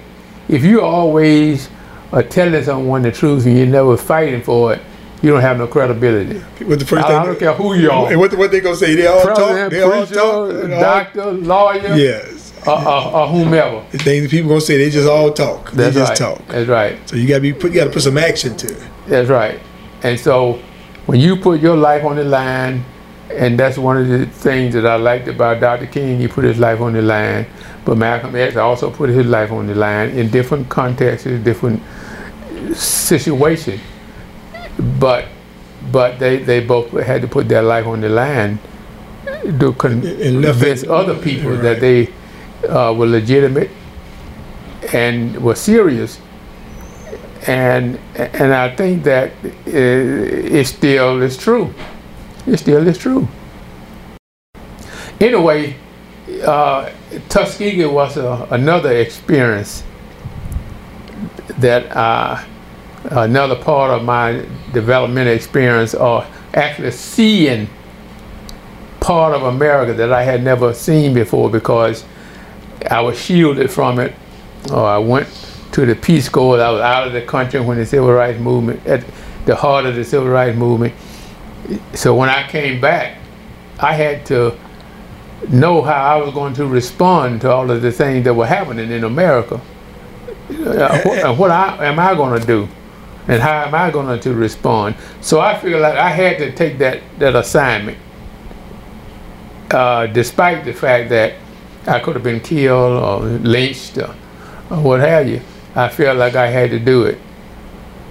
I was fortunate that that I, I did survive, but I thought about it uh, uh, many days as I was coming back from the field at night by myself driving in a country road in rural Alabama in known Klan area. And when you had a, a, a new wife, Yeah, a new wife, and uh, we were beginning a family, and so uh, who who, uh, uh, who knows what could have happened, but uh, it was my fortune that I've survived to go on and left that environment and then moved into another environment at the University of Wisconsin, the University of Wisconsin. So you went all the way from from the south, the south of Louisiana, North Louisiana, called Grambling, to the other south, southeast, called Alabama at Tuskegee, the great Tuskegee University. Now you end up, you're going up, just, now you're going upwards. You went up north to Green Bay, Madison, Madison, Wisconsin. Madison, Wisconsin. and you went to the University of Wisconsin. Yes. And how you end up at Wisconsin? Well, my major professor, his name was Grady Taylor, Dr. Taylor, was a graduate of the University of Wisconsin. From Tuskegee? Yeah. Now, how he got there, it's a long story, but during that time, they were paying blacks to go outside of the South to get their education at another university. No, no. Who was paying? The state of Louisiana, the state of Alabama, where segregation was, would pay uh, blacks to leave the state because they could not go to the University of Alabama or Louisiana State University uh, or the predominant or, or the all white school.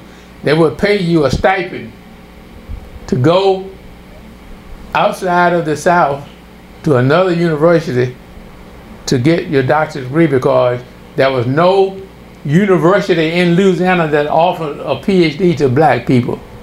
So when you came out of school, you could not get a PhD in the state of Louisiana.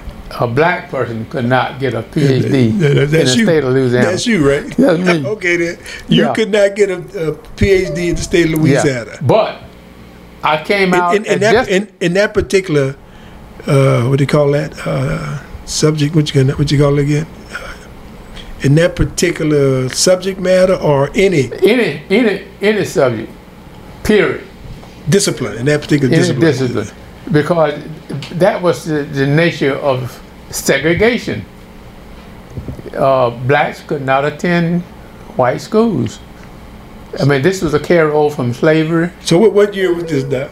Now, this was 1966, but uh, there were several um, uh, laws that were in the process of changing this. There were several protests to change this. And so, toward the end of 1966, the University of Alabama had been desegregated. Two blacks were admitted to the University of Alabama. So since they ruled that the University of Alabama was now desegregated, they discontinued that stipend to pay blacks to leave Alabama to go to another state to get an education. So that meant that I couldn't get any of their money because I was going anyway. But I decided that if they're paying me to go to a, university better than the University of Alabama, better than Louisiana State University, and they're going to pay me, then I'm going to uh, accept it because I'm going hold- anyway. Hold on, you saying that uh, Wisconsin, the, Co- the Wisconsin University was a much better school of education than Yes. LSU or University of Alabama. Yeah, you, you can read the literature and see the rank of the universities. Uh, the University of Wisconsin was ranked higher than any insti- uh, institution of higher education in the South. Period. So why would you pay someone to go to a, a university that's higher ranked in quality to keep them from going to a, a university that was at an inferior rank? And can you imagine wh- what is the logic behind that? So the state of Louisiana paid for you to go to a better school, but that's pretty good, though.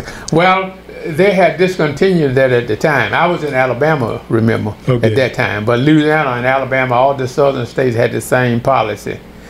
They had just discontinued it in 1966 because there was token de facto desegregation at the University of Alabama and also Louisiana State University as well.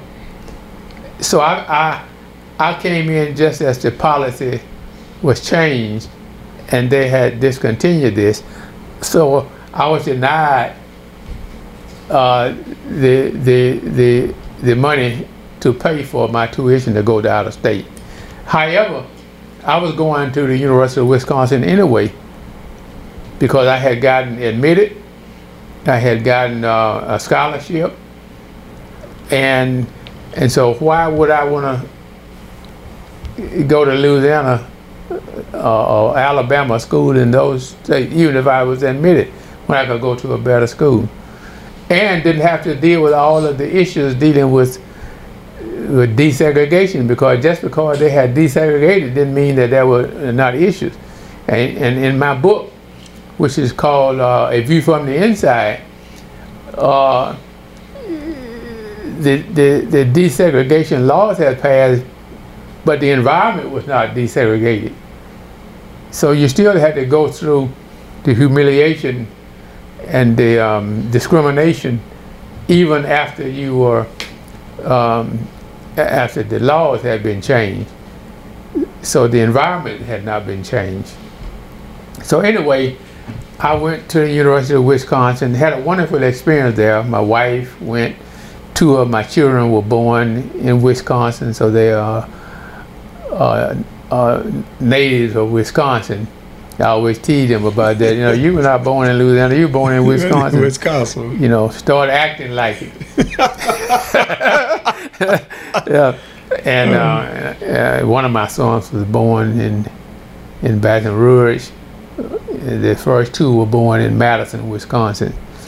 So anyway, that was another revelation and another experience outside of the South in a Midwestern state.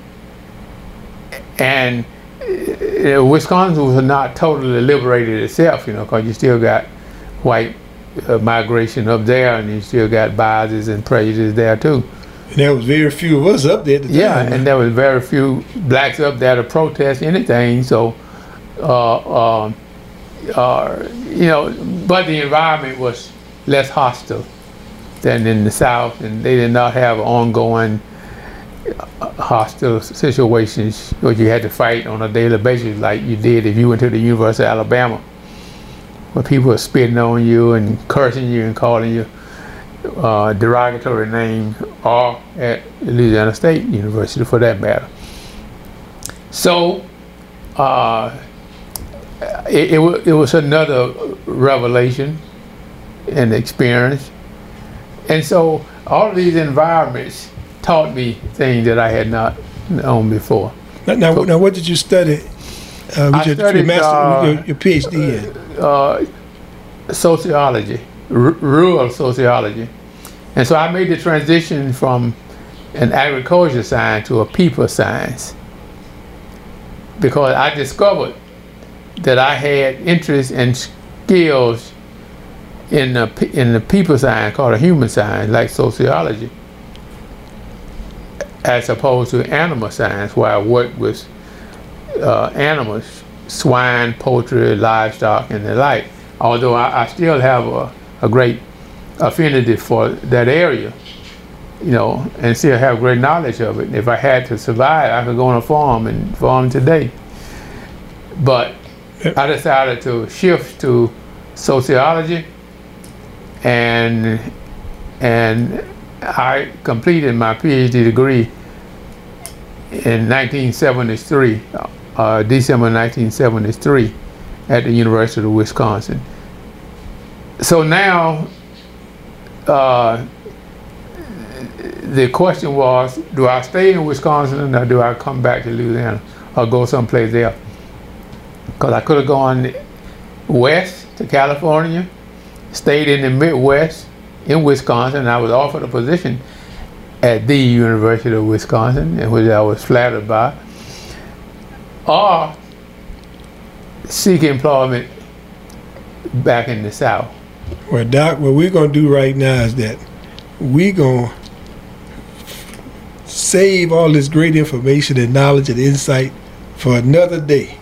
Because right now, you have given us so much to hold on to, and we want to hold on to those other thoughts that we can we gonna share a little bit later. So once again, we want to welcome you to Count Time Podcast for participating, being a part of this uh, our podcast and and our relationship, friendship, and for you to share your heart and uh, your insight with with Count Time. Well, thank you for having me.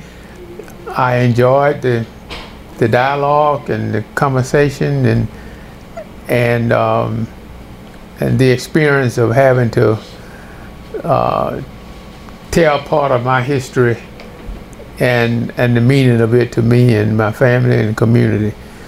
And so I look forward to doing the next one. We can go inside LSU on the next one. Oh, that's where we going. That's where we headed. where we going? And inside the Baton Rouge community and talk about not only the LSU experience, but the Baton Rouge experience because I lived in Baton Rouge, although I worked at, at Louisiana State University.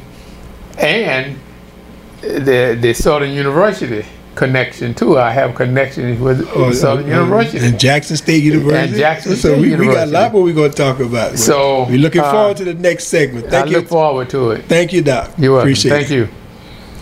Man can shackle the hand, man can shackle the feet, but only you can shackle the mind. The mind is always free to travel wherever you dare to take it. Welcome to Count Time.